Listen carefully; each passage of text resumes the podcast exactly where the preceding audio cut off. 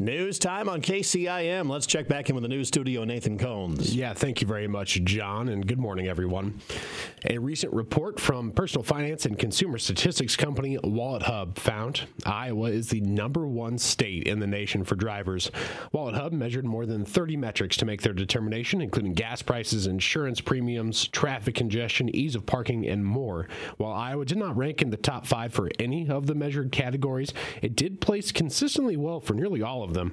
The report placed Iowa as the sixth best state in the nation for its share of rush hour traffic, 10th for overall road quality, and 13th for average gas prices. Georgia came in second on WalletHub's report, followed by Ohio in third, Oklahoma in fourth, and North Carolina in fifth. They ranked Hawaii as the worst state in the U.S. for drivers, followed by Washington and then Delaware. You can find that full report included with this story on our website. Early voting opens tomorrow for the February 7th special election to fill the District 5 Carroll County Board of Supervisors vacancy.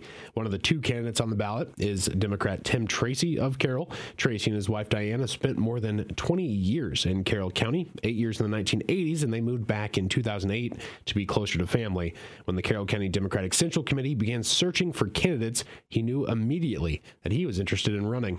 I have 25 years of experience in uh, managing chambers of commerce. I managed five different chambers in three different states, and that gave me a really good background in community development, community marketing, and economic development. And I think that's important to Carroll County and to the future going forward.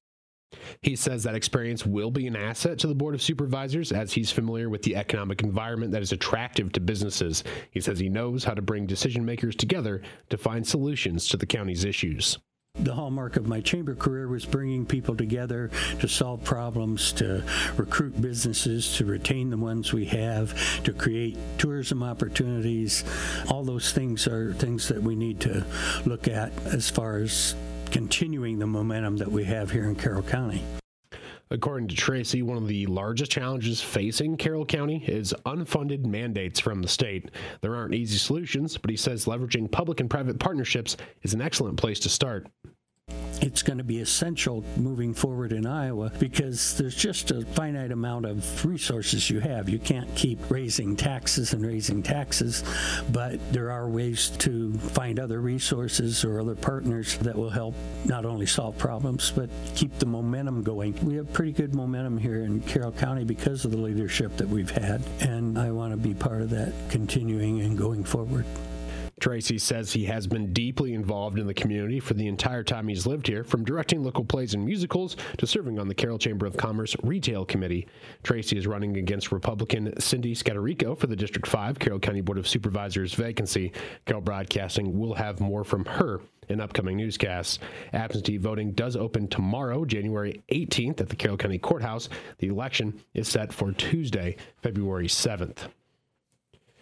Last week, Stewart Memorial Community Hospital in Lake City welcomed the first baby born at its facilities in 2023. At 4:36 p.m. on Thursday, January 12th, Emma May, daughter of Jessica and Luke of Rockwell City, was delivered by Dr. Susan Hornback. To celebrate the new year baby, staff presented the family with a basket of gifts, including diapers, baby wipes, blankets, stuffed animals, swaddle wraps, bibs, pacifiers, and uh, other baby-related items.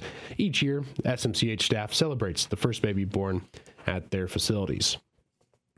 And it's coming up to that time of year when it's time to start prepping your taxes, and Iowans who need help filling out their income tax forms can take advantage of a free service through the Iowa State University Extension starting next week. Becky Coppin oversees the RSVP or Retired Senior Volunteer Program in North Central Iowa.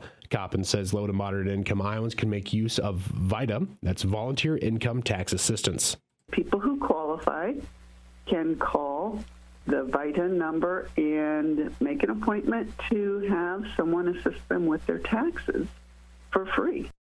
Through the program, certified community volunteers prepare taxes with computer software and can offer help with special tax credits like the Earned Income Tax Credit, Child Tax Credit, and credit for the elderly or disabled.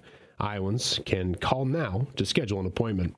This begins January 23rd and goes through the end of March it's just a great program to help people get those taxes done.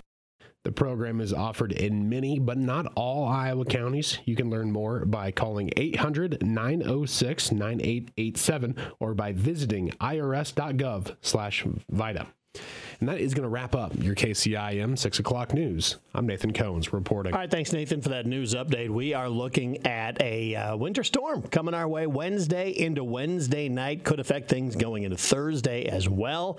We're going to talk about the forecast coming up here in one minute.